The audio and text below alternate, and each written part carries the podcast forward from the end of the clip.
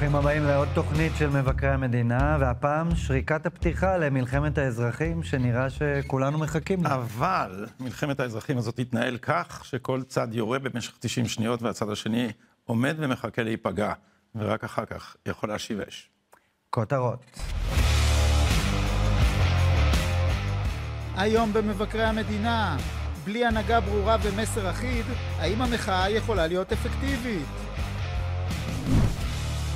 האם המהפכה המשפטית של יריב לוין היא באמת שינוי משטר בישראל? והקפיטול גרסת ברזיל. האם ישראל הבאה בתור? ובכן, קודם כל צריך להבדיל פה בין שני דברים, המצחיק והמרגיז. המרגיז זה שאנשים שיצאו ממערכת הביטחון, אפילו אנשים, נגיד כמו יאיר גולן, שאיך לומר, הוא לא העיפרון הכי חד בשום קלמר שאני יכול להעלות על דעתי. אשכרה מעודדים מלחמת חיים זה אנשים שהיו בצבא, זה דבר מבהיל שאנשים כאלה נמצאים בצבא. שהוא הוביל בגבורתו את חומת לבין- מגן, הוא היה לבין- מספיק חד בשבילכם, לבין, נכון? ל- עכשיו- הוא לא מוביל את אה, חומת מגן, עכשיו הוא מנסה להוביל מרי אזרחי, כי אתם תינוקות. אתם תינוקות, אה. הפסדתם בבחירות, אז מבוטלים הכללים. זה בכל דבר ככה, ככה זה גם במשפט נתניהו. שום עכשיו, דבר. קשקוש, לא יקרה כלום, כי אתם תינוקות וגם מפונקים, שום אז תפסיקו דבר. לאיים, זה שום הכל. דבר. אה, תפסיקו לאיים. אורי, תקשיב, תקשיב. אורי, מתי היית. במטווח? תקשיב, עזוב? לא, לא, אתה מבין, אצלנו, לא יורים. לא ודורסים וזורקים רימונים על אבן גרינצווייג. אצלנו, הכוונה, אתה אולי לא מכיר את המושג הזה. כשב- כשביש עתיד, שזה התנגדות- בריונית משש עתיד, אה, יש עתיד הרביצה לטל גלבוע, אתם לא דיווחתם על זה, כי אתם גם החדשות. כל מה שמדובר עליו עכשיו, זה שאנחנו לא נלך כצאן לטבח, לא נגיש לכם את הלחי השנייה, לטבח. אין לנו מוסר נוצרי. אדוני, אצלנו תהיה התנגדות אזרחית. הגיע הזמן הסירוב, זמן ההימנעות, זמן ההשבתה, זמן ההתפטרות. זה כל מה שאני חושב שיאיר גולן דיבר עליו. דריסות, אלימות, זה אצלכם בבאר שבע. נכנס אוטו, במקרה עלה על המדרכה וכמעט פגע במפגינים, וצעק להם שמאלנים. זה המחנה שלך. אצלנו אין אלימות.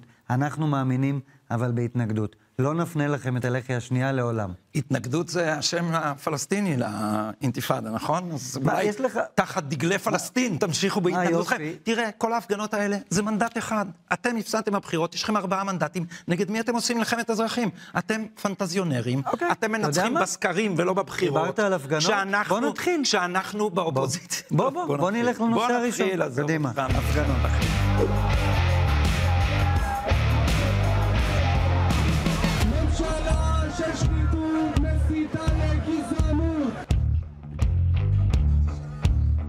הגיעה העת להרעיד את המדינה.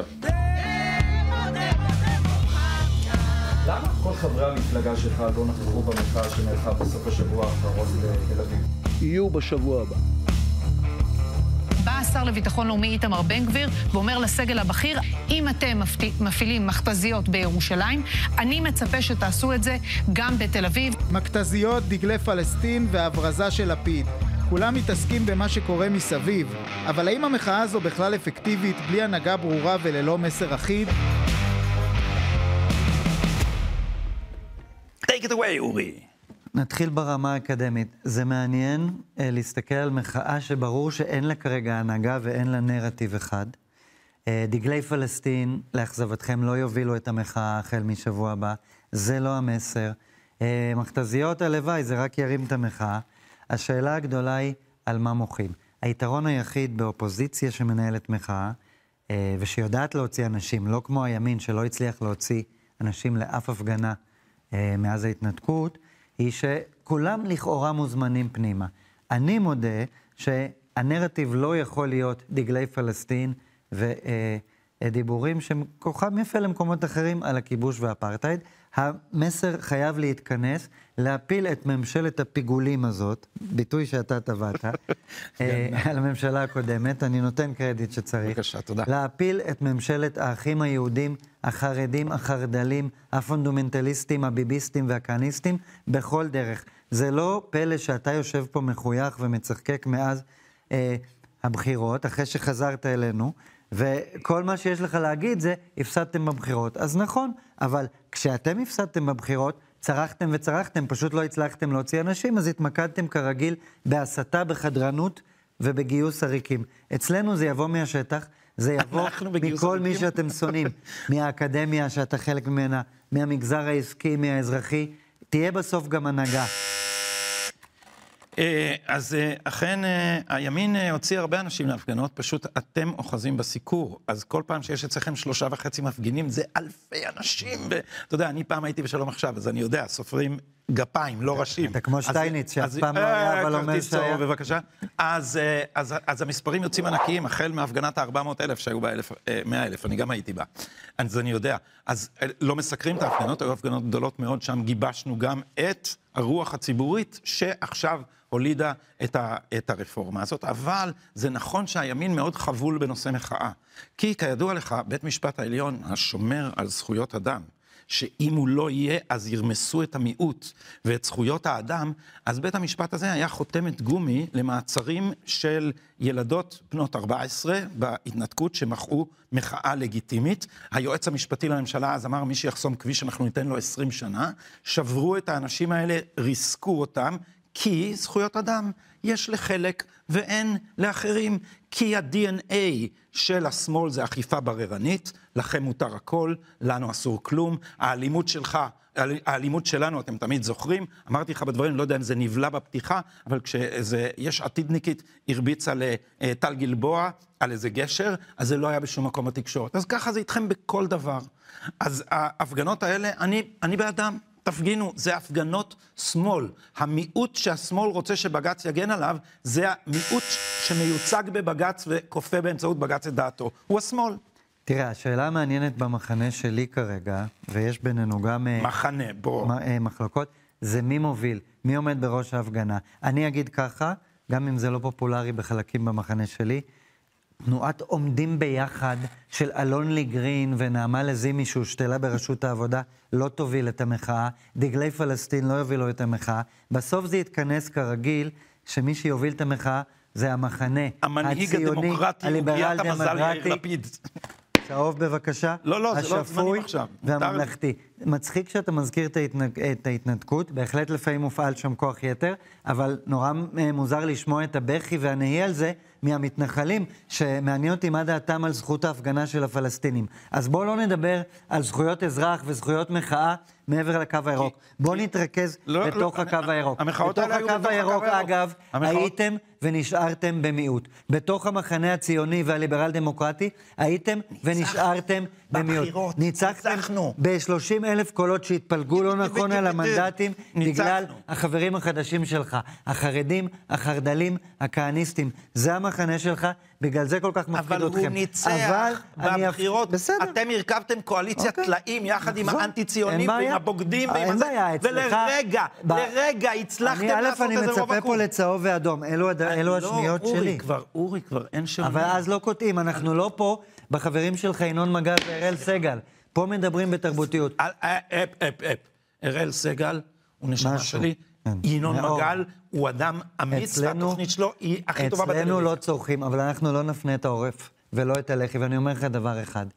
אני חושב שאתה צודק, המחאות המנומסות בכיכר העיר מיצו את עצמם. השלב הבא זה התנגדות אזרחית, כי המדינה הזאת לא שווה דקה בלי המחנה שאתם מנסים לדרוס. אין מי שיתקצב אתכם. אין מי שיממן אתכם. אין מי שיגן עליכם. בצבא. אתם אוויר חם של פופוליזם המרצע ימני. מן השק. אתם שווים, ואנחנו חוטבי העצים ושואבי המים. אתם גזענים. תמיד הייתם. תמיד נשארתם. אתם רוצים משטר קולוניאלי, שבו מבית המשפט העליון אתם תמשלו בנו, אבל אנחנו... לא מסכימים. מה אתה אומר על זה, אורי? אומר לא מסכימים, שטוב- וגם נעביר ש- את הרפורמה? שטוב מה אתה אומר? שהעלית את בית המשפט, טוב שהעלית את הרפורמה וטוב שהעלית את הגזענות. זה הכל אייטמים שאנחנו הולכים אליהם. או, בואו נתקדם לנושא הבא. בבקשה.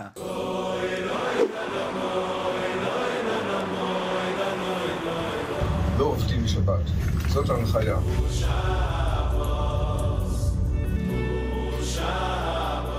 כשאתם מפסיקים את עבודות הרכבת בשבת, זה אומר שצריך לעשות עבודות ביום חול. אז הציבור אין לה רכבת לנסוע בה, ולכן היא תיסע בעוד מכוניות ועוד מכוניות. Shabbos, Shabbos, koide. מי שנמצא פה ונשאר חתום על מכתב כזה שהוא חמור מכל בחינה אפשרית, אנחנו נבוא איתו חשבון. כן, וזה השלב שאני כועס על חברי המערכת בקונטרול. מכל מה שיש להגיד על תחבורה ציבורית, בשבת הביאו לנו את מרב מיכאלי עם הסגול והציבור שאין לה תחבורה. אז את התחבורה הציבורית בשבת שהיא עשתה בשנה וחצי ראינו, ועכשיו נגיד ככה, אני לא יודע לגביך, אתה אופנוען, קשוח. אני אוהב תחבורה ציבורית. אני בא הנה כל שבוע ברכבת, אני נוסע בנת"צים שמירי רגב רוצה לסגור, אני רק בעד אוטובוסים ותחבורה. אתה יודע מה הסיבה היחידה שאני מחזיק אוטו ולא סוחר מדי פעם? שאני חייב אותו בשבתות. עכשיו, מה זה שבתות בישראל? זה לא רק שאין אוטובוסים ורכבת מכניסת שבת עד צאת שבת, רכבת ברוב הקווים מושבתת כבר גם כל שישי לטובת עבודות החשמול, ועכשיו גולדקנופ הוריד גם הוראה למירי רגב שלא יהיה עבודות בשבת בכלל, ולכן אנחנו מדברים לא רק על חרדים שמשביתים תחבורה ציבורית בשבת, אלא על חרדים שמשביתים גם עבודות למען תחבורה ציבורית טובה יותר בימי חול. ואני אומר, תמשיכו. בבקשה, תמשיכו. אם הייתי מאמין באלוהים, הוא שלח את החברים שלך, החרדים, אלינו משמיים, למתוח עוד קצת את החבל עד שהציבור יגיד די. והוא יגיד די, הוא יגיד דייה, מרב מיכאלי לא רלוונטי כבר, אני עדיין מחכה להתפטרות שלה, אני לא מבין מה היא עושה פה על המסך, אבל גם אחריה נבוא עד שתהיה פה תחבורה ציבורית 24-7, כמו למדינה מערבית חילונית מתוקנת. אתה נשמע כמו, כמו לנין. אה, שיהיה יותר רע כדי שיהיה יותר טוב. אין לנו ברירה. אבל יש לי ספק אם הולך להיות עד כדי כך רע. אה, אני הייתי רוצה תחבורה ציבורית בשבת, אבל קואליציה זה דבר שבו צריך לעשות פשרות. עכשיו השאלה היא מי עושים פשרות. כשאני אה, צריך להשוות בין הדת של משה גפני לדת של גברת הציבור לא תישא, הציבור לא רוצה, אני מעדיף את הדת של משה גפני, א', מפני שאני יהודי, וזאת המסורת שלנו, ב', יש לי כבוד לעמדות האלה, יש לי כבוד לאמונה דתית, אה, יש לי הרבה פחות כבוד לאמונה הדתית של הצד השני, שמטרתה פירוק והרס. פירוק המשפחה, פירוק הלאומיות, פירוק הדת, פירוק, פירוק כל מה שמאחד אנשים. תשים לב, זה, האידיאולוגיה המרב מיכאלית, זה, שזה תמצית הפוגס, זה אידיאולוגיה של פירוק. כי מה יש בסוף הדבר הזה, וזה בגלל זה מדהים אותי שקוראים לזה שמאל. כל הזמן אני מתווכח עם חברים שלי בימין, אני מתווכח עם חברים שלי בשמאל, זה לא ניאו-מרקסיזם. היא חושבת שזה ניאו-מרקסיזם. אבל זה אינדיבידואליזם אמריקאי. הדבר הזה הוא בסוף אטומיזם קיצוני. הכהנת הגדולה שלהם זה ג'ודית באטלר. הרעיון הכי נשגב שלהם זה טרנסג'נדר. מה זה טרנסג'נדר? זה לא ג'נדר, זה מעבר בין ג'נדרים. זאת אומרת, אני כל כך אינדיבידואליסט, שרק אני אחליט מה אני. זאת אומרת, לוקחים את הרעיון של ג'ון ויין, the self-made man, והוא נהיה the self-made transgendered individual, והאישה הזאת היא מפרקת המשפחות. ובשם ההתנגדות שלך אליה, אתה יושב פה ואומר שאתה מעדיף את גפני. אתה, כן. שהתמחית בהיסטוריה ופוליטיקה אמריקאית, שהתמחית בנבחי הליברליזם, אני, שגדלת אני בבית ליברלי, אתה מעדיף פונדמנטליזם דתי, אורתודוקסי, פטריארכי. תבין כמה זה עצוב. זה. איזה נזק נעשה לנו מהצד הזה, כדי שאתה תגיע לגפני. אני רוצה להגיד משהו לא עליך, אתה לא הנושא פה. אני רוצה להגיד משהו על גפני. שהוא יושב, האיש הזה שדעתו הולכת ונטרפת עליו ככל שהשנים עוברות, ואומר, אנחנו נבוא חשבון עם ראשי הערים שלא מוכנים לממן על חשבון התושבים החילונים את החינוך שלנו, אני חייב לשאול, גפני, עם מי תבוא חשבון? עם מי שאמורים לסבסד ולתקצב אותך עד סוף הדורות? פרזיט, אדם שלא שירת, לא התנדב מימיו, לא התגייס, מה הוא עשה במדינה הזאת חוץ מלהחריב אותה? זה האדמו"ר שלך? אתה מדבר על צ'ודית באטלר? לא אמרתי שזה האדמו"ר שלך זה גפני? לא אמרתי שזה האדמו"ר שלי, אמרתי שאם אני צריך לבחור בין הדתיות הקיצונית הזאת לדתיות הקיצונית השנייה, אני בוחר בגפני. אז אני בוחר באמצע. ולכן לא האמצע בסוף ינצח. זה לא הייתה הברירה. בוא נלך הלאה.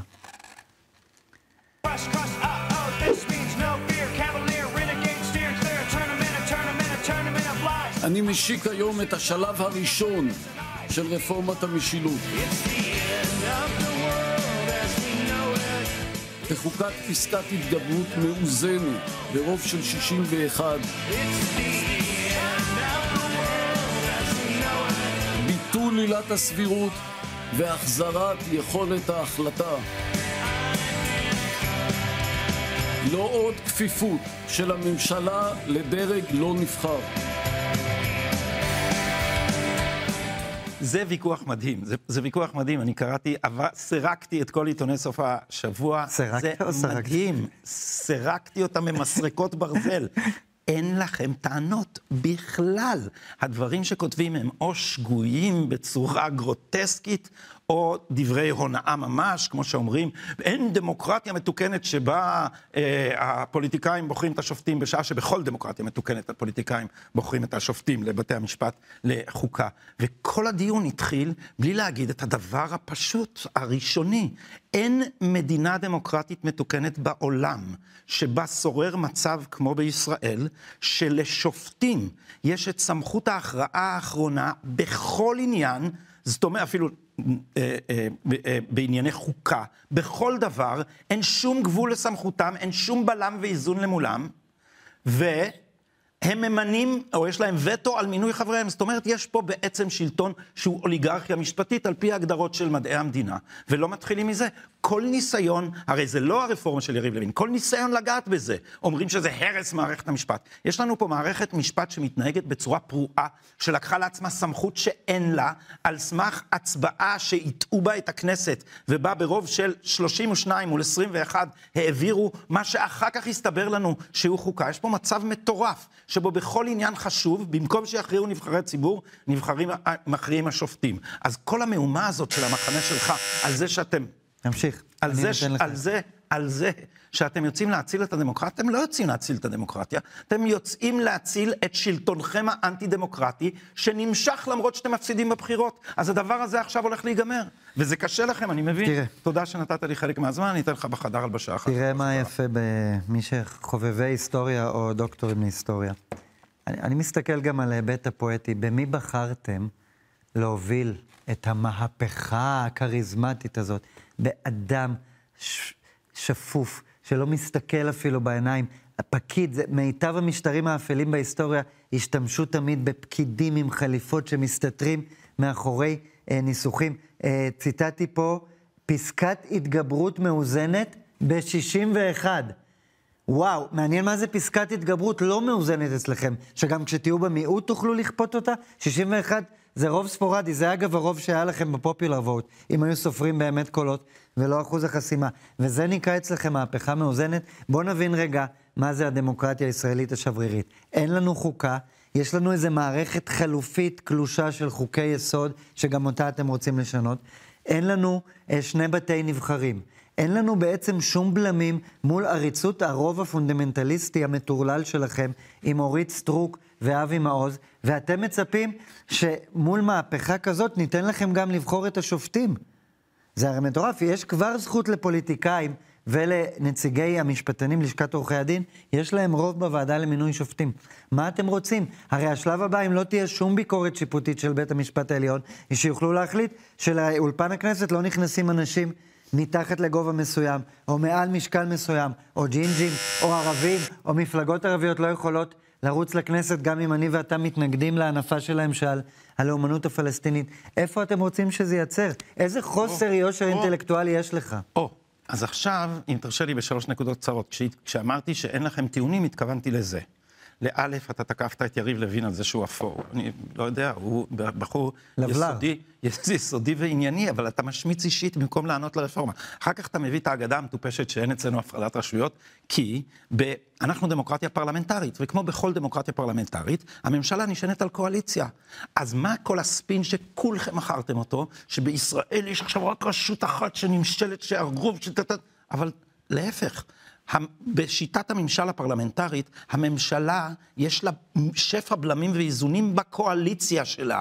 כל חבר קואליציה, אם זה 61, יכול להפיל ממשלה בישראל. לא. לא, זה... פסלתם ל- את זה. ל- לרשות המחוקקת בישראל יש יותר כוח על הממשלה, מאשר יש לקונגרס האמריקאי על הרשות המבצעת באמריקה. עכשיו, מזה, שנגיד שמה שאמרת היה נכון, איך מזה נובע שצריכה להיות רשות אחרת, השופטים, שמרוכז בידה כוח שאין לו שום גבול, שיכול לפסול כל החלטה של הרשות השנייה, והוא לא נבחר. אתה מבין שזה לא נובע אחד מהשני? אם יש יותר נבחר מדי... על ידי מי? אם- על ידי המצביעים שלכם? הוא לא נבחר על ידי אף אחד, הם ממנים את עצמם. אני חייב שתענה לי על. שאלה עכשיו אחת. שנית, אתה, שאלה עכשיו רגע. אתה, כי, אתה, כי אתה עשית פה בלוף.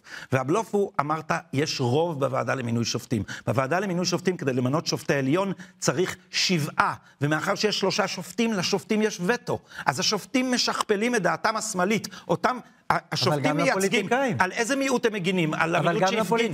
על. המיעוט שהפגין. אתם לא יודעים להגיע להסכמות, אבל- זאת הבעיה זה- שלכם. קודם כל, זה לא היינו אנחנו תמיד בשלטון, זה גם אתם הייתם בשלטון. הדבר הזה הוא לא תקין. אני חייב יש- שתענה אבל, על שאלה אבל. אני רוצה, אני רוצה לנסות להסביר לך משהו, אם אנחנו מדברים ברצינות ב, כן, ב, בתחום.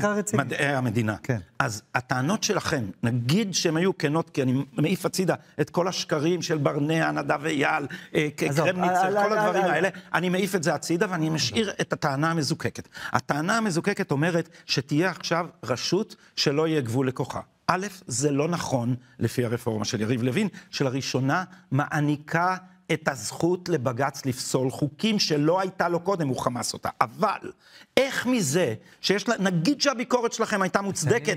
איך מזה נובע שאם אסור שיהיה כוח מופרז בידי רשות אחת, למה צריך להיות כוח מופרז בידי שתענה- בית המשפט? לא, אז אני רוצה שתענה על שאלה אחת. כן. הפכתם את הרשות המחוקקת לקרקס של יסמנים. הקואליציה הנוכחית מוכיחה את זה. מה מונע היום מהמבנה השלטוני אורי. הקיים שייסדתם לזה אתה שכחת את שנת... דף- רגע, תענה לי, אני רוצה. שתענה. מה מונע מנתניהו וסייעניו להעביר מחר חקיקה ששמאלנים וערבים ונשים לא יכולים להצביע לכנסת? או, מה ימנע את זה? אני מת לענות לך על זה. בג"ץ? לא. מה ימנע? אז דבר ראשון... כנסת? דבר יש שם את ואטורי, החברים שלך. וטלי גוטליב. מה ימנע את זה? רגע, אני אענה לך, אני אענה לך בשמחה. מה ימנע את חוק ההסמכה א', א', חוק? ההסמכה של הנאצים, הגענו. שמע, נתחיל מ, אה, מזה. אה, קודם כל, אה, אה, עכשיו קטעת לי את חוט המחשבה עם הנאצים, זה היה, לענות. זה היה מהלך מבריק. אז א', התבל... רגע, רגע, א', רצ... אני נזכר מה רציתי להגיד, אתה שכחת את דף המסרים שלכם משבוע שעבר, אני לא שכחתי שנתניהו הוא סחיט וחלש והקואליציה מותחת אותו לכל הכיוונים ואין לו סמכות. זה דבר ראשון. עכשיו, השאלה, מה יקרה כשהכנסת תבטל את זכות הבחירה של נשים וערבים? ושמאלנים. כן. וחילונים. א', זה לא יקרה. אבל מי שהכריז שיש לו סמכות לבטל את תוצאות הבחירות, היה בג"ץ. האם שמעת על זה? האם שמעת על הדוקטרינה שהם הציגו לנו בפסק הדין שכל כך מכעיס אותה, בהחלטה שהכשירה את נתניהו להרכיב ממשלה, שנקראת כשירות לחוד ושיקול דעת לחוד. שמעת שהם אמרו שבמקרים מסוימים הם רוצים לעצמם את הסמכות לבטל בחירות? אז אתם דואגים מהכנסת שהיא דמוקרטית, כי הציבור הישראלי דמוקרטי, כי אנחנו תרבות דמוקרטית, כי מהתלמוד אנחנו תרבות של מתווכחים, שבה לכל הדעות יש ייצוג, מהסנהדרין ועד היום, ובאו שופטים שהחליטו שלהם מותר לבטל את הבחירות, ואתם דואגים מזה שהכנסת תיקח את זכות הבחירה מנשים. איפה אתם חיים, בחייך? באיזה מדינה אתם גרים? זה מהדקות הגדולות שהיו לי פה, ואני מציע שנעבור לעוד אייטם שתוכל להמשיך בו, להסביר. לייק. וזה הדמון הגדול שלכם, אהרן לייק. ברק. בואו נעבור לאייטם הבא.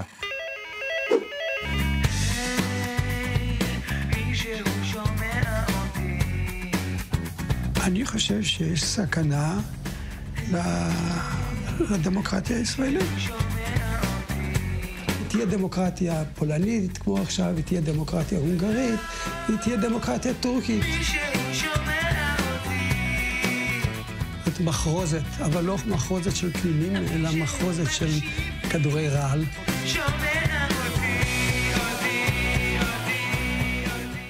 שוט. מחרוזת הרעל זה אח- אחת המטאפורות המסורבלות בכל הזמנים. מחרוזת, אבל החרוזים שלהם לא מזהב ומרע. תשמע, האיש הזה אין גבול לחוצפתו. הרי האיש הזה עשה פה הפיכה משטרית, שחבריו השופטים, השופט לנדו, הזהיר מהדבר הזה. הוא אמר, איך אתם עושים חוקה באמרי פיו של שופט? הרי אין דבר כזה.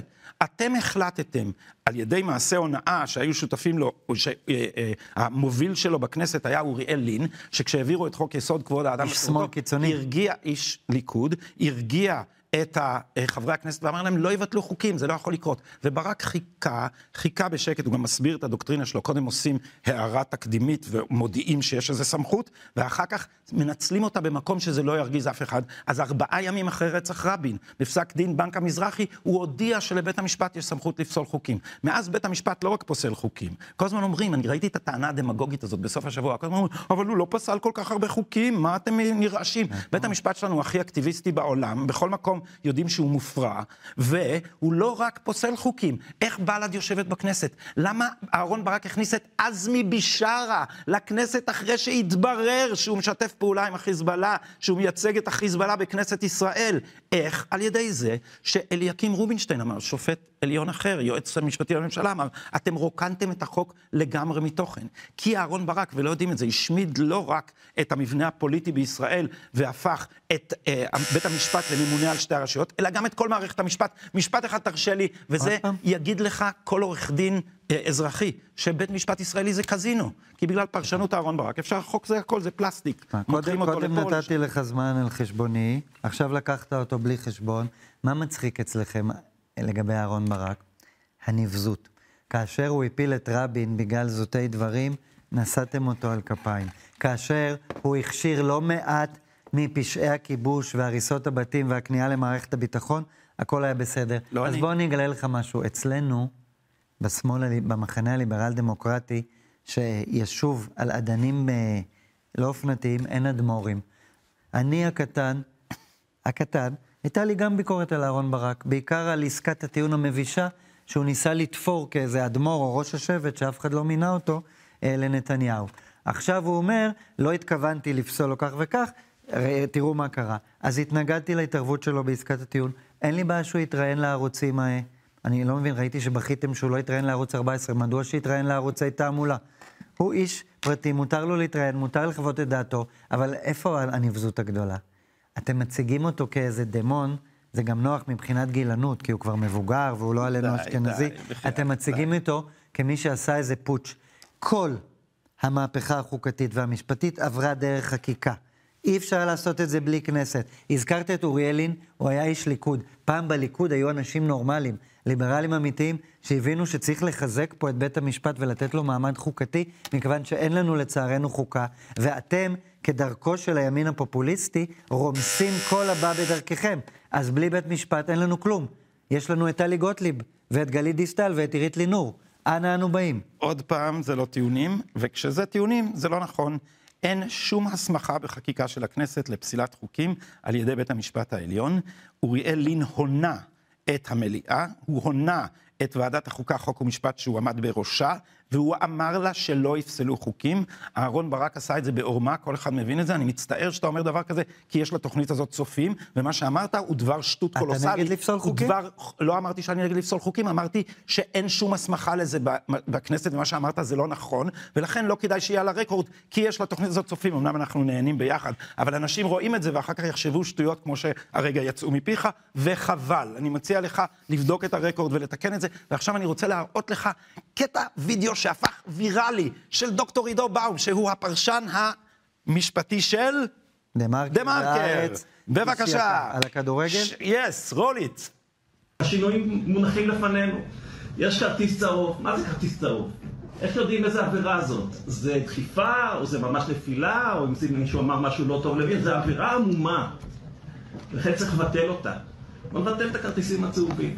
דבר שני, כרטיס אדום. מי זה השופט שיוציא שחקן?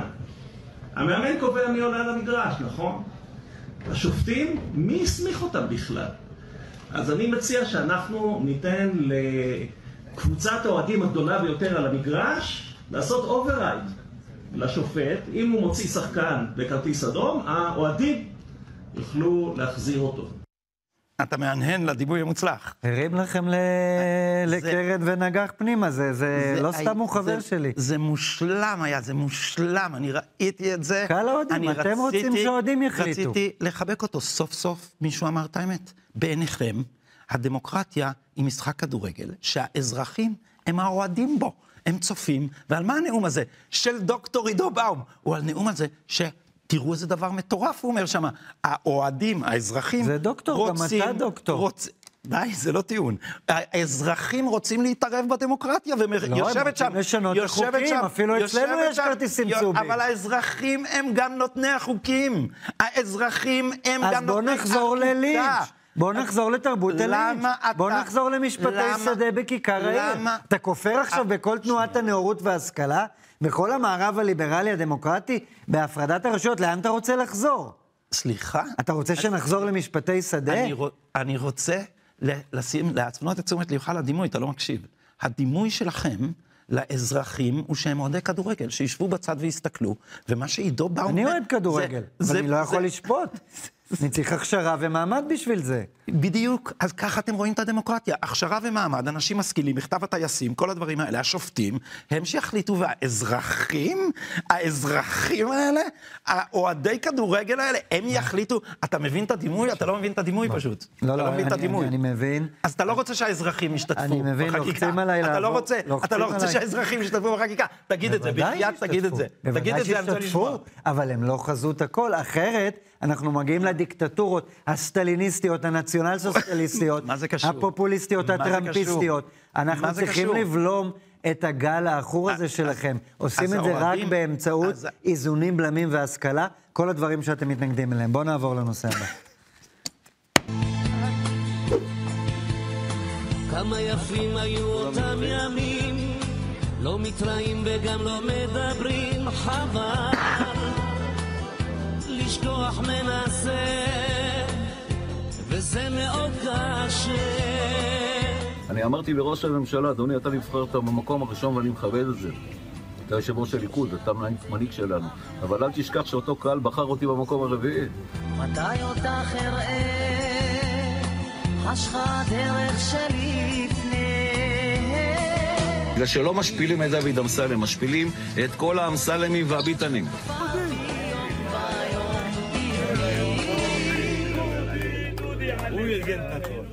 כן, אז מאיפה מתחילים? אני לא מצטרף לחגיגות הרגעיות של אה, גורמים מסוימים במחנה המתנגד לנתניהו, שמצאו להם גיבור חדש. האיש הזה מדבר כמו בריון, מדבר על עצמו בגוף שלישי שזה מגוחך, עם כל כך הרבה פתוס. הוא בורח לגזענות כשזה נוח לו. על מה בעצם מדובר פה? מה הטענה שלו לנתניהו? סליחה שאני פעם אחת בחיים סנגורו של נתניהו. על מה הטענה? הוא הרי הציב אולטימטום, או יו"ר הכנסת או שר משפטים. הרי הוא יכל להיות כל שר אחר שהוא היה רוצה והיה מקבל. אז מה הקשר למקום שהוא סיים? הוא הציב אולטימטום, זה אפילו לא נכון ברמה הגזענית. שוב, לא נעים לי שאני מגן על גדול הגזענים ועל רעייתו הגזענית נתניהו ואשתו, אנחנו יודעים מה דעתם האמיתית על עדות המזרח. אבל אה, אפשר לחשוב, ליו"ר, המשפט, ליו"ר הכנסת מינו את אוחנה, לא מרוקאי פחות מאמסלם. לשר המשפטים מינו את הלבלר, עושה דברו, המשרת הנרצע, יריב לוין, זה ברור למה. על זה יוצא הכסף? זה הגיבור החדש של מחנה ההתנגדות? האמסלם הזה? זה, זה, זה פשוט מדהים. אה, יש לי, ברור שיש לי שמחה בעד. מי שרוכב תמיד על גל של שיסוי והסתה וגזענות והדתיות כמו אמסלם, מנתניהו תמיד יקבל, אני לא אראה את התנועה, בסוף את מה שמגיע לו. כי דבר אחד בטוח, הליכוד הוא המפלגה היחידה שמעולם לא היה במזרחי בראשה, לא הייתה אישה, בראש מפלגת העבודה ומרצ היו נשים, בראש העבודה נבחרו שלושה ויש אומרים ארבעה מזרחים, בליכוד זה תמיד גבר אשכנזי שקוראים לו נתניהו. אז דודי אמסלם, לך תחפש מי ינגב לך את הדמעות. אבל התחלת בהוויות על האיש, האה, באה, בדה, אני לא יודע אם אתה רואה את הפרצוף שלך כשאתה עושה את זה, ואחר כך אתה מאשים את נתניהו בגזענות בסוף, איפה הראש שלכם? איך אתם כאילו מחברים? אני רואה מולי בריון. איך אתם מחברים? בריון, מה אכפת לי מאיפה נולדו הוריו? אתה יודע, כשניצן הורוביץ התווכח עם דודי אמסלם בתוכנית טלוויזיה, זה אגב הזמן שלי, אבל לך על זה, אתה יכול להיכנס לי לדברים, דפק על השולחן, צרח עליו והשתיק אותו, זה לא נקרא לדבר עם הידיים. זה לא נקרא. זה האליטה. אבל דודי אמסלם, שהוא אגב אדם מאוד משכיל עם שני תארים, יודע על מה הוא מדבר, יש טעם לדרישתו בעניין המשפטים, כי זה נושא שהוא מאוד מבין בו, בניגוד לכמה פרשנים בעיתונים שעליהם דיברנו. הוא מבין גם מהצד של חקירות ולעמוד לדין, נכון? דיברנו. אה, יש לו, לא, יש לו ידע נרחב. אפשר, עכשיו זה צהוב. עכשיו זה צהוב, לא, ברור באמת. שזה צהוב. אה, אחרי פעם שלישית ורביעית. אז, אז אה, אה, צר לי על הטרגדיה הזאת, כי מי שמייחס לנתניהו בהקשר הזה מניעים גזעניים, אני לא חושב שדודי אמסלם צודק בזה, אבל אני חושב שאני מבין מאיפה באה התחושה ומאיפה באים התסכול, מפני שהגזענות הזאת עדיין מאוד נוכחת, לא בליכוד. לכן מזרחים מצביעים לליכוד בהמוניהם, מפני שהליכוד זה מפלגה מסורתית. פלורליסטית, זה אתם שתמיד לועגים. אני מזכיר לך שיוסי ורטר בעיתונך פעם כתב על המפלגה של אה, גדעון סער, כשהיא נוסדה, שזה יהיה ליכוד נקי, בלי תופעות, הוא כתב, כמו אמסלם, רגב, אוחנה וביטן. תופעות, וכל השמות המזרחיים חוץ מרגב, כשיוסי שהוברתה. ורטר מגדולי העיתונאים גדולי העיתונאים, בארץ, האיש חתן- שמעולם לא צדק, הוא עוד לא צדק. תנו לו צהוב. חתן פרס סוקולוב יישב פה, תדבר איתו על מה שהוא פרס כתב. סוקולוב של אני- המועדון, גם נחום אני ברנע כן קיבל אשאל פרס אותך. רק דבר אחד. אה, סליחה אם אני שומט גם את הקרקע מאייטם עתידי. אה, זה זה הרי מגוחך. יש 64 ח"כים בקואליציית הפיגולים.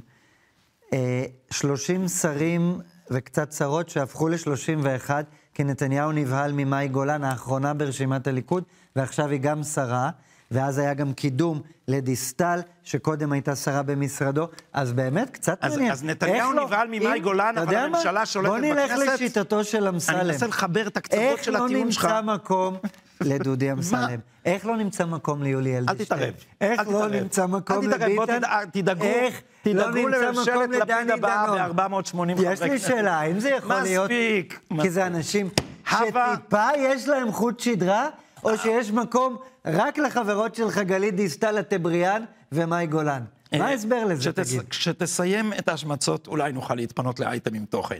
תודה.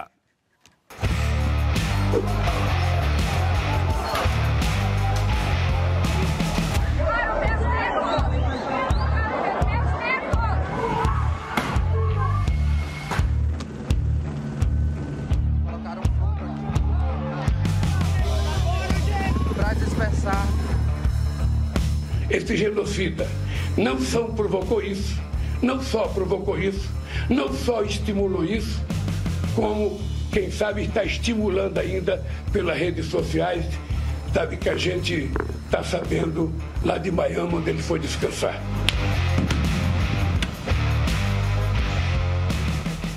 טוב, ראשית, גדי, קצת מאוכזב. יש כבר 1,300 עצורים והרבה תמונות. אה, אה, איך לא ראינו אותך מסתער על הבסטיליה או על הקפיטול בברזיליה? גם חיפשתי אותך עם הקרניים בקפיטול האמריקאי. אתה תמיד איכשהו חומק בין הטיפות, אבל בעצם אתה מזדהה עם ההפיכות, מה? אה, עם הפוטשים האלה, נכון? הרי מה קורה בימין הפופוליסטי? כאשר לא מנצחים בבחירות, מנסים להפוך אותם, לערער ללגיטימיות שלהם ולעלות על הקפיטול. זה גם, מה מצחיק? ישבתי פה בליל האימים שבו ניצחתם.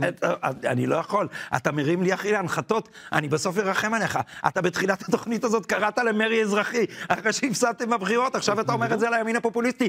היאיר לפיד שלך קרא? לעלות על הקפיטול. למה אתם עולים על הפרלמנט שאתם הקפיטול. מפסידים? למה? למה אתם לא מסוגלים אף פעם לקבל את איפה התוצאות? הימין הישראלי עלה על הפרלמנט אחרי שהוא הפסיד? זה רק אתם קוראים למרי אזרחי, לא אנחנו. הדבר הראשון שיאיר לפיד... הימין היה בממשלה. הדבר הראשון שיאיר לפיד... כי הימין היה הדבר בממשלה. הראשון שיאיר לפיד עשה אחרי שהוא הפסיד בבחירות, אחרי שהוא הפסיד בבחירות, איתנו, ליברמן היה איתנו. לקרוא לראשי הערים להתנגדות עוד כשהוא היה ראש ממשלה. אז אתם עושים קפיטול, ואז אתם מאשים אותנו בזה. עכשיו לגבי אירועי הקפיטול. כי אני לא, מה שקורה בברזיל זה, זה מאוד מסובך, אני לא רוצה להתחיל שום לנסות דבר לא להתיר. מסובך. מאוד מסובך, כי גם לולה הוא, הוא, הוא מושחת, וברזיל מושחתת כולה. עכשיו, באמת ברזיל, כל אחד יגיד לך, הבעיה הכי גדולה זה שהכל מושחת. אני מת על ברזיל, זה מקום מדהים. היה, היה לי הכבוד להיות שם כשעשו רימייק של הסדרה שלי, אלנבי, בפורטוגזית, אבל אני לא יודע פורטוגזית, אז אני לא רוצה לפרש מה קורה שם בפוליטיקה. איפה זה אלנבי אני לא? בעד, אני לא בעד? אני לא, סאו בסאו פאולו. עשו את זה. שאני, זה עיר מדהימה. עכשיו, אני לא בעד לעלות על שום קפיטול, לא כשזה בולסונארו, לא כשזה טראמפ, לא כשזה אף אחד. אבל עכשיו אני רוצה להגיד לך משהו על זה. הוועדה שנשלטה ביד רמה על ידי ננסי פלוסי, שכמו שיאיר לפיד תיבדל עשה, לחיים זה מדהים, ארוכים. זה מדהים. שלא כמו ש- יחסלו כמו אותה ש- ואת בעלה כמו שניסו. כמו שיאיר לפיד עשה, ניסו גם לחסל את השופט קוונו, אבל את זה אתה לא זוכר, ואת מושל וירג'יניה, כי הם רפובליקנים. אבל אה, שננסי פלוסי עשתה כמו יאיר לפיד, העיפה את האופוזיציה מהוועדות, דבר שאין לו תקדים בארצות הברית. לפיד לא עשה כמו את שהם- זה. שקר וכזב. אתם סירבתם לא להתייצב עשה את. בוועדות. אנחנו סירבנו... סירבתם. תן לי לגמור. אנחנו סירבנו אחרי שהורידו את הייצוג שלנו מהמספרים הנהוגים בכנסת ישראל. ננסי פלוסי עשתה אותו דבר, אמרה לרפובליקנים, אתם לא ממנים את מי שיהיה בוועדה, אנחנו נבחר את שונאי טראמפ מתוך הרפובליקנים, והכניסה אותם. עכשיו הוועדה הזאת בינתיים ניסתה לתפור סיפור שאומר שזאת הייתה ניסיון הפיכה אלים וניאו-נאצי, שטראמפ עודד אותו, כי המטרה זה כמובן טראמפ, המטרה של הוועדה. הוועדה לא שחררה את הדוח שלה עד הרגע האחרון שהייתה צריכה להיפרד מהפטיש. הוועדה מסרבת לשחרר את הפוטאג' של מצלמות האבטחה של כל היום הזה, והוועדה לא מוכנה, וראש ה-FBI לא מוכן לומר כמה בתוך שלושת ארגוני המיליציות שהם קוראים להם, כמה אנשים בהם היו אנשי FBI. עכשיו, אנחנו לא יודעים מה באמת קרה שם. אה, זה כמו אבל- שהשב"כ רצח את אבל- רבין. אבל אנחנו... מה אנחנו- היופי? אבל כל תן- הקונספירציות תן לי רק תמיד אותו לגמור את דבר. הזה, ואחרי זה תוכל לחזור. ה-FBI עלה לקפיטול? עכשיו, אני, אם, היית יודע מי זה ריי אפס, אז הייתי מתחיל להתווכח איתך, אבל זה לא הוויכוח. אני בור. אבל... זה- בור ונבהל. אתה אמרת, אתה אמרת, אני אגן עליך. אבל הדבר המדהים הוא שהם רוצים לתפור את טראמפ על ניסיון הפיכה אלים, ואף אחד מ-800 הנאשמים לא נאשם בניסיון הפיכה. זה הדבר המדהים, ולכן הדוח עוכב, ולכן ברור, אני לא יודע מה היה חלקו של ה-FBI, אבל לכן ברור שהוועדה הזאת משקרת לציבור, ולכן כל כך מעניין מה יקרה עכשיו אה, כאשר אה, תהיה... אה, speaker of the house יהיה קווין מקארתי, הרפובליקני, שהצליח להיכנס רק בקושי אחרי 15 הצבעות. עכשיו הפטיש, the gavel, עובר לרפובליקנים, ויהיה רפובליקני בראש הוועדה הזאת. והם כבר אמרו, אנחנו נעשה לכם מה שעשיתם לנו עם החברים מה בוועדה. שדודי אמסלם אמר אנחנו- בזמנו. היו אקדחים בקפיטול, היו הרוגים, נשפך דם, ואתה מאשים את ה-FBI. שנייה, אופס, והשב"כ עצרו, לעצור. לא היה אף הרוג בקפיטול חוץ מאשלי בביט. אל תחזור על השקר הזה. אל תחזור על השקר הזה. אני אומר לך בשידור, אל תחזור על השקר הזה. לא. לא נהרגו אה, אה, שוטרים בקפיטול, זה שקר. איפה עכשיו הם? אתה יכול לבדוק את זה. איפה הם מתו? בחוץ? מת אחד מהתקף התקף לב. מהתקף לב יומיים אחרי, והבחור שירה באשלי בביט, מפגינה לא חמושה, לא נשפט, לא נענש. ולא אה, פוטר מה, מה, מהמשטרה. עכשיו תסביר לי אתה, איך הצלחתם להפוך את זה, שנהרגה גם לב. רוזן, אני לא זוכר איך קוראים לה, אבל הקפיטול ירו במפגינה שהיא אוהדת של טראמפ, שנכנסה לתוך הקפיטול, ואתם ממשיכים להפיץ את השקר עוד ששוטרים נהרגו שם. שנה תספרו את אותו על- דבר על ברזיל. בואו נלך לשלב האחרון שלנו. אורי, יש טיעונים. לנו עוד נושא. What was the first moment that you really knew you were famous? I stalked New York. Headlines, he's here. הדוקואים החדשים על צ'רלי צ'פלין ופיל ספקטור מציגים את הצדדים האפלים של שני הגאונים הללו. Most people who are tremendously successful at a young age, it usually destroys them. Yeah, that's what it makes them. אך האם המורשת של היצירות שלהם צריכה להיפגע בגלל חייהם האישיים? מה, אז גם אין צ'פלין ואין let it be שפיל ספקטור הפעיל לביטלס? מה דעתך? אה, לא, אני חושב שצריך להפריד בין יוצרים ליצירתם אה, לגמרי. אני לא חושב שליוצרים צריך להיות פטור מהחוק הפלילי, או מכל חוק אחר. זה, אומר שאם מישהו עושה עבירות, אז צריך אה, לתת לו את העונש המגיע לו בחוק. אבל יכול להיות אדם נורא, יכול להיות אדם עבריין, יכול להיות אדם מטורף, זה יכול להיות ג'ק המרטש, ואם ג'ק המרטש כתב בסתר שירה שמתברר שהיא מפעימה, מפחידה, נשגבה, אה, מרגשת, אין בעיניי שום הצדקה לצנזר אותה בגלל האיש, כי היצירה עומדת בנפרד. תראה, אני קצת אגואיסט בתחום הזה, ואני חושב שזו דילמה שכל אחד מאיתנו מתעמת בה בעשורים האחרונים. בעיקר שהספרות המחקרית יותר משוכללת, העדויות, דברים עולים. ואני אומר לעצמי, אני מודה, זה קצת אגואיסטי. אני אמור לוותר עכשיו על Let It Be ועל אלבום הסולו הראשון המשולש של ג'ורג' הריסון ועל Plastic Ono Band ו Imagine, האלבומים הפורצי הדרך של לנון בסולו, שאת כולם הפיל, הפיק פיל ספקטור. זה, זה קצת קשה לי, והאם אני אמור לוותר על האלבומים הגדולים של אריאל זילבר בגלל שהוא נהיה כהניסט זה נגיד ומעריץ כמו של בשבילי ברוך לוותר על גולדשטיין? הציונות. והאם אני אמור אה, לא להאזין יותר לאייל גולן, שמעשיו בחברה ובחדרים סגורים דוחים בעיניי, אז אני שמתי לעצמי קו די מלאכותי, תגיד לי מה דעתך עליו. אני אה, מקשיב ליצירות, אה, בעיקר אה, עד קו הזמן שבו הבן אדם לא יתפלפ. אני פחות מאזין לכהנא צדק ולשירי ההלל של אה, אה, אריאל זילבר לטרנספר. אני פחות מתעניין בחומרים החדשים של אייל גולן, אבל להקשיב לתקליטים הנפלאים שהוא עשה עם אתניקס, אה, לפני ה- המעשים שלו, אבל אם הוא אני יקליט, חושב עכשיו יש שאני לי יכול שאלה. להרשות אם- לעצמי. אם הוא- יכול להיות שאני צבוע, יכול להיות שאני לא אבל טהרן עד הסוף. אם הוא היה מקליט עכשיו את רוצי שמוליק, אז היית מקשיב לזה או לא? זאת, זאת שאלה עכשיו, כי אז אני אמור גם להכניס לו כסף. אני אמור לפרנס את האנשים האלה. עכשיו, פיל ספקטור... ואם הוא מת? זהו. אז זאת שאלה טובה, וביל בר הקומיקאי, יש לו קטע אדיר על ג'ון ויין, שאתה הזכרת בתחילת התוכנית. הרי ניסו לעשות ביטול לג'ון ויין. מצאו איזו אמירה שלו בריאיון לפלייבוי ב-1971, אה, גזענית, וניסו לעשות ביטול לריו בראבו ולכל יצירות המופת שג'ון ויין כיכב בהם וביים גם בשלב מסוים לדעתי. סליחה אם אני טועה פה. ואז ביל בר במופע ברד רוק, ליד הליברלים הכי גדולים של קולורדו, אומר, משוגעים. מצאתם שחקן שנולד בשנות ה-20 של המאה הקודמת, דיבר בתחילת שנות ה-70 בריאיון למגזין שכבר לא קיים, ואת מה אתם רוצים לבטל? הוא התבטל ממילא, he's dead, הוא מת. אז לדעתי, אה, יש פה דילמה, אני לא חושב שזה אייטם מופרך. השאלה שהפנו אלינו, אה, היא כן מעסיקה אותי, אבל אה, בסוף כנראה צריך לאמץ את הקו שלך, של ההפרדה, אחרת לא תהיה לנו אמנות, הכל יתבטל, הכל ימות. אתה יודע שעכשיו יש מאמן כדורגל, מאמן נבחרת ארה"ב, שלא יכול לאמן יותר, משום שהוא לא שיתף מספיק דקות את הבן של חברו הטוב, שהיה שחקן איתו בנבחרת הברית. כן, אתה יודע מה כן. החבר והאישה עשו?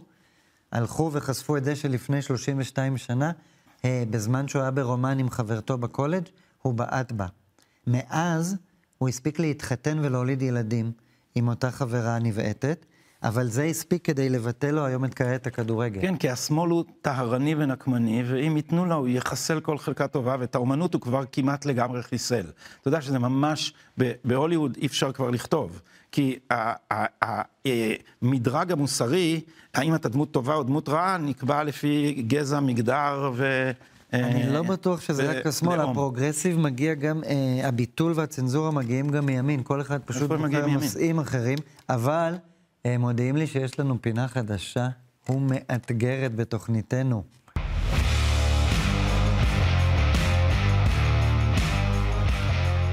אז הפינה החדשה היא... הבליץ. הבליץ. מה עושים? איזה שם יומרני. אה, 45 שניות להוציא קיטור על משהו. בלי זכות תגובה. בלי זכות תגובה. אז אני אתחיל. אתה מוכן? אוקיי. תראה, יש לנו 32 שרים ושרות, חצי מהקואליציה ועוד שבעה סגני וסגניות שר. באדיבות ראש הממשלה החלש והסחיט אי פעם, ועדיין אני רוצה לדבר על האחת והיחידה, אשת הספר והמופת, מי שמוכיחה שבאמת הכל אפשרי ואנחנו ארץ האפשרויות הבלתי מוגבלות. גלית דיסטל הטבריאן. היא אה, נסגרה במרפסת, נשבר או לא נשבר אגרטל, בסוף נתניהו הסכים לתת לה להיות שרה לכלום במשרד ראש הממשלה. אבל אז מאי גולן הרגישה לא טוב ולא באה לחצי הצבעה בכנסת, אז מאי גולן מחליפה את אה, שרית, אה, את גלית דיסטל בתפקיד שרה לכלום, ושרית הופך, גלית, סליחה, אני כבר מתבלבל ממנה, הופכת לשרת התעמולה וההסברה, שאנחנו יודעים בדיוק באיזה משטרים היו כאלה. מה נאמר ומה נגיד? לצערי כלום, כי היה לי מה להגיד על זה. אה, תגידו לי מתי אתם מתחילים את השעון, כי האייטם שלי עוסק ב... הופה, שי ניצן מיד יופיע על מרקענו. אה, האייטם הוא כזה, הפרקליטות אה, היום, אה, היום, לפני ימים אחדים, פרסמה הודעה לקונית שבה היא מודה שבעצם היא ידעה ופיקחה על תרגיל החקירה נגד ניר חפץ, שערב, אה, ערב כידוע לך, אישה שלא נאשמת בשום דבר, שחקרו אותה, לקחו את הטלפון, חיטטו בזה, ואיימו עליו באמצעותה שישמידו לו את המשפחה. כולם התנערו מזה, אלשיך שאמר קודם שהוא ידע הכל, לא ידע, אה, אה, מנדלבליט אמר שהוא לא ידע, אבל זה חמור מאוד והוא יבדוק, ואז הוא בלם חקירה, ועכשיו מסתבר ששי ניצן, שישב באולפנים ואמר שהוא לא ידע, עכשיו הסתבר שהיו על זה ישיבות בפרקליטות. באותו שבוע שבו הם הסתירו את היומנים של פילבר, גילינו שהם הסתירו מהגנת היומנים של פילבר. מדינת משטרה ישראלית, אבל טוב שיש לנו את יריב לוין, ואולי עכשיו תהיה ביקורת שיפ... על, על רשויות השיפוט והאכיפה, כדי שיהיו זכויות אדם לישראלים. הזכרת את יריב לוין, וזה מזכיר לי שבסוף אני בכל זאת מקנא בך. כי אתה מתרגז ומוציא קיטור על ראש הספרייה הלאומית, שי ניצן. מסכן הקטן. ויריב לוין מזכיר לי את מה שבאמת כואב לנו, haven't the Jewish people suffered enough. אנחנו לא צריכים לסבול רק מכם, אלא גם מהפועל תל אביב שלנו. הפועל תל אביב בשנת המאה שלה הגיעה עשר, לשפל תשע, המדרגה. שמונה, אנחנו ספגנו שבע, אתמול תבוסה של שש, 6-0. שש ביחד, חמש, מהפועל באר שבע. ארבע, שלוש, ויש לי רק שתיים, דבר אחד תודה להגיד. לכם שסבלתם אותה. מה? אומרים לי שאני אמשיך לדבר. למה הוא מפריע לי? הפועל תל אביב שלנו... אתם מבלבלים אותי. הגיע תגמור את התוכנית או לא תגמור אותה? לעברי פי פחת. אנחנו לא יכולים יותר עם הניסנובים האלה. שחררו אותנו, תפרקו את הקבוצה הזאת, תוציאו אותה להורג ונבנה אותה מחדש כמו שאנחנו יודעים. מאיפה זה בא כל הדבר הזה עכשיו? אה, זה היה עוד בליץ? זה היה בליץ שני. בליצים לך? אה, אני צריך גם עוד בליץ? אוקיי. אתה צריך אוקיי, משהו? בוא אני אאלתר לך. בוא תראה מה זה אחד שעבד בתוכניות הילדים כל כך הרבה שנים. אני מאלתר לך עכשיו בליץ לפני שהם. מספיקים... ליעד ל- בן ארי. לא! אה, ובכן. ובכן, לא, לא. בנה של השופטת איילה פרוקצ'יה התמחה אצל השופטת דליה דורנר, ובנה של דורנר התמחה אצל השופט שלמה לוין, שקיבל גם את אחד מבניו של השופט יואל זוסמן. השני התמחה אצל... רגע, זה בליץ, תן לי לדבר. השני התמחה אצל השופט דוד בר-טוב, ואילו השופט זוסמן קיבל להתמחות את אלישבע ברק, שהיא אשתו של אהרון ברק, שעשתה הסבה מקצועית בגיל מאוחר ממחקר הגנטיקה. למשפט, כי. זוהי דמוקרטיה מהותית. שלום, תודה רבה לכם שסבלתם אותנו עד כאן. ואנחנו נהיה כאן בשביל שתסבלו גם בשבוע הבא.